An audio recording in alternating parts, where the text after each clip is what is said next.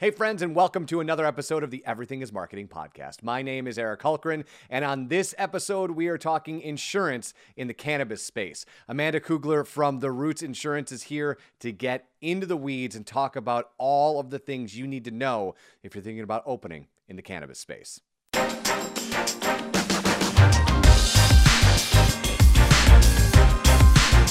Amanda, how are you today? I'm good. How are you? I'm excellent. Thank you so much for joining us.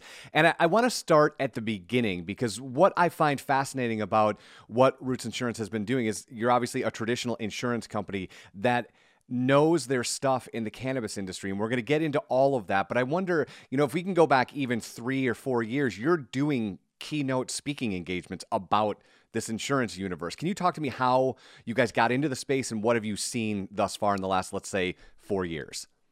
Absolutely. So uh, I started an insurance agency back in 2009. Um, obviously, had nothing to do with cannabis, um, really specializing in personal lines and traditional commercial insurance. It wasn't until about 2016 when I got approached to write my first cannabis risk. And full disclosure, my initial gut was no, we can't do that. I didn't I knew nothing about it. Um, I just knew that growing up, um, I was told I was an athlete. Um, I wasn't allowed to smoke weed. That's really the extent of my knowledge in cannabis. And so I took that and I applied it in insurance. And I was like, no, there's no way we can do this. I don't have the markets to do it. I don't know anything about these facilities. And I continued to get pushed on it. And at that point, I had just opened up an independent agency. So I had lots of different markets. I was essentially a broker and I was looking at new ways to grow my book of business. And so after fighting it for a little while, I realized that this might actually be a good way for me to distinguish myself in the insurance space. So, what I did is I talked to my underwriters. I called different insurance carriers. I flew myself out to Denver to sit in an insurance class with adjusters and actuarials and other insurance agents who had already been doing this in the state of Colorado. And I really just educated myself and I found a market and I wrote my first risk back in 2016. And in all honesty, it just has snowballed since then.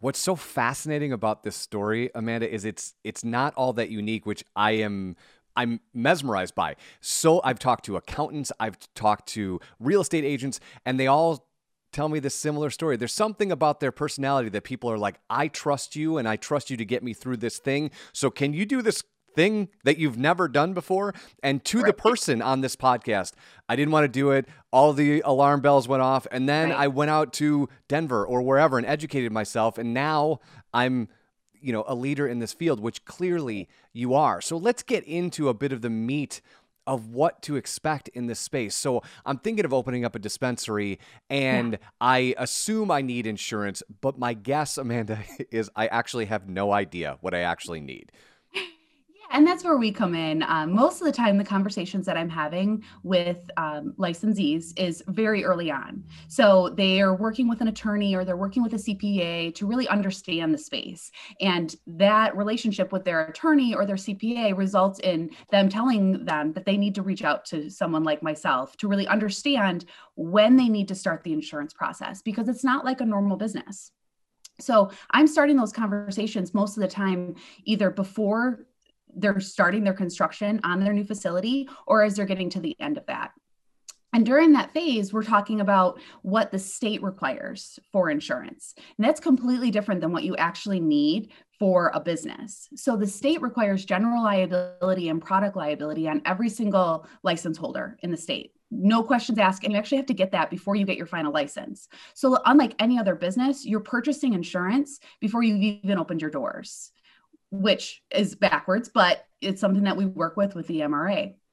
And then we're also talking to them about going through their quoting process to get preliminary numbers for their budgets on insuring their building, insuring any type of improvement that they're making to the space if they're a, tenant, especially uh, if you're a cultivator or you're a processor. Because what's happening if they're tenants, they're putting so much money into their building, but they don't actually own the building. So if the building burns down, they could potentially be out a ton of money. And that's a huge piece for investors who are actually investing their own dollars into the space. They want to make sure that the renovations that they're doing and the build outs that they're doing to these spaces are protected.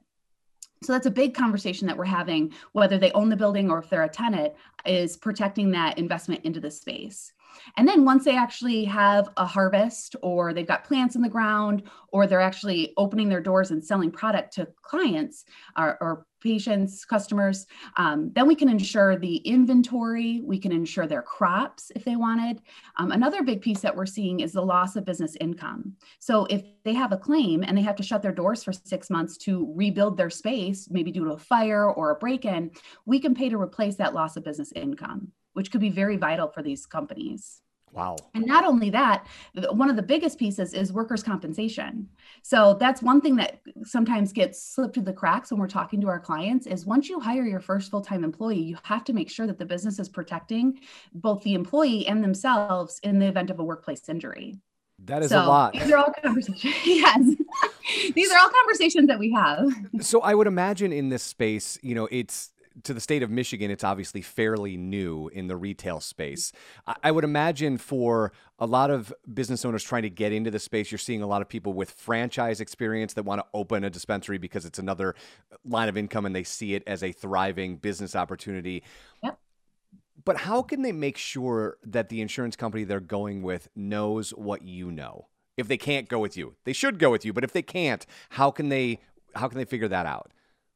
Yeah, you know, and I have these conversations a lot with clients because it doesn't always fit. It doesn't always make sense for them to work with me. While I want to help absolutely everybody, sometimes they have an investor who has a relationship with another insurance agency, or um, you know, they just they have other businesses that are insured by another agency. And my biggest comment on that is just make sure you understand what you're buying and make sure you understand what the policy says.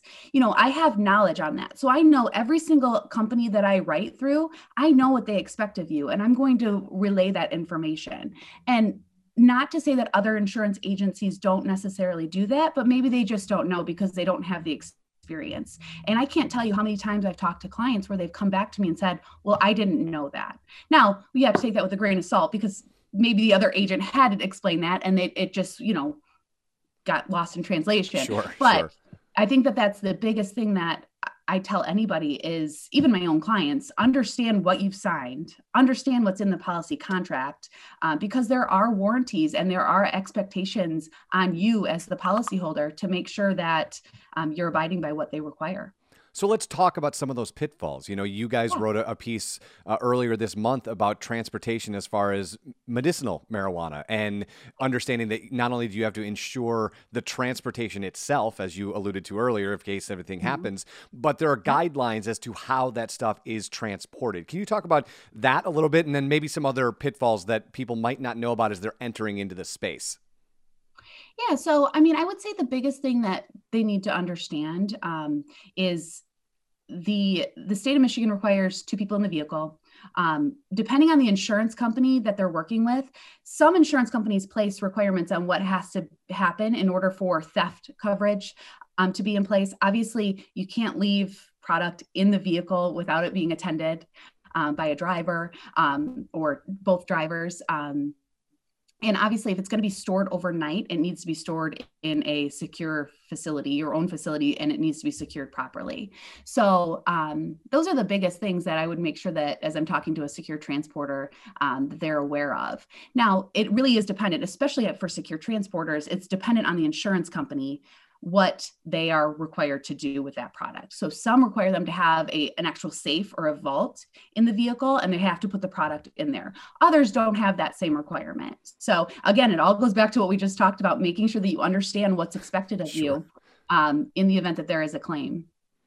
And you, you know, what's been fascinating over the last even six months is just, you know, I talked to Andrew Brisbois a couple times in, in the life cycle of what we've been doing in this state. And he had this quote that I've probably used a thousand times since he said it, which is this industry moves very slowly and then all at once. And Correct. so I'm wondering if I could get your perspective about the industry and what is happening and, and the excitement around it and sort of what you yeah. see in the rest of 2021 and into 22 and 23. Yeah, so I would agree with what he said 100%. Like I said, I've been working with clients since 2016. We quoted so many people back then, and it just sat because they were in licensing, they were looking for locations. It still happens. And then all of a sudden they need it, and they need it like five days ago. Right. Um, so it's so true. It's so slow, but then all of a sudden when it hits, they need it and they need it now. Um, and so that's what I talk to all my clients about. And just to make sure that they have an understanding that I know the pressure that they're under. And I know it's not my clients. They're not the ones that are waiting until the last minute and saying, hey, I need this and I need it now. Um, but it is something that's very common in this industry that if they need something, they expect you to do it because they've got a lot on the line. So that's just something that we've worked with. I talk with my staff. They all understand that what comes first is making sure that the clients get what they need because we do not want to be the roadblock to them getting a final license. So we work in, you know, in hand in hand with our clients to make sure that from an insurance standpoint, we are there for them and we understand what they're working with. And I'm never mad at my clients when they come to me and they say, Amanda, I need this in an hour. Right. I was actually joking with one of my clients the other day. Um, he we were reminiscing back from 2016 i was in disney world with my two kids and he called me and he needed a bond for the city he was operating in that day and here i am in Disney with my kids, and we got it done. And um, we still joke about that, you know, five years later. So, um, but how I see the future of cannabis from an insurance perspective in the next couple of years, um, I'm hopeful that you know we have some laws put into place that protect insurance companies so that that way we can see more carriers come into the space and provide more competition is that pricing. is that what is that what's slowing that down is that there's no protection for them um, I believe so. I think the you know federal regulation is something that's really holding it up. Um, but I think that there's uh, some legislation in in the works right now to hopefully protect those insurance companies, so to encourage more carriers to come into the marketplace, um, so that way we can get better coverage for these for these our customers our clients um, right now we're working in a space where we're really handcuffed with you know five to ten different markets depending on what type of risk we're working with and it's not the same as insuring a traditional business. It's really not. And so I look forward to the day, whether that's in two years, five years, 10 years, where, you know, this is really mainstream and it's just like insuring a farm or a pharmacy or a lab, you know, a, a chemistry lab, um, instead of working in the space where we're really struggling to find proper coverage. So do you think, I'm going to ask you a, a two part question as far as normalization, yeah. right? The the acceptance of this as a viable entity in the United States. Now, do you think that will be yeah. sped up by uh, states like New York who have recently come on board, or will it be a product set? You know, because one of the things that I find fascinating is moving from gummies to nano gummies to now talking about beverages and the acceptance yeah. of beverages as it lies very closely to like a craft beer IPA universe. I'm wondering, yeah. do you have any thoughts on which one of those will speed up the normalization? That's a great question. I would say, in my own opinion, I sure, think yeah, one hundred percent. The state of New York and what they just passed is really going to help move along the status of cannabis in the United States. So um, I think the other products, I definitely think the infused beverages will also help. Um, but New York, I mean, when that passed, it was it's a great thing for the state of cannabis in the U.S. This is such an exciting industry. And so, the last question I want to ask you today, because I know everybody who's watched this far would like to know yeah. what is the proper ride at Disney to write a bond? um, you know, I spent a lot of time in line. So that was when I got most of the bond work done. It was when I was standing in line with my two year old and my five year old. My friend, it has been an absolute blast. Amanda, go have a wonderful Absolutely. weekend. We will talk again soon. If people want to reach out to you, what is the best way to do that? Um, email is the best way. My phone blows up all day long. So email is the best way to get me. And it's Amanda at therootins.com. Awesome. I will put that in the show notes so you guys don't have to memorize that. You can just go to the show notes and get that. Amanda from Roots Insurance, have a wonderful day. You too. Thanks, Eric.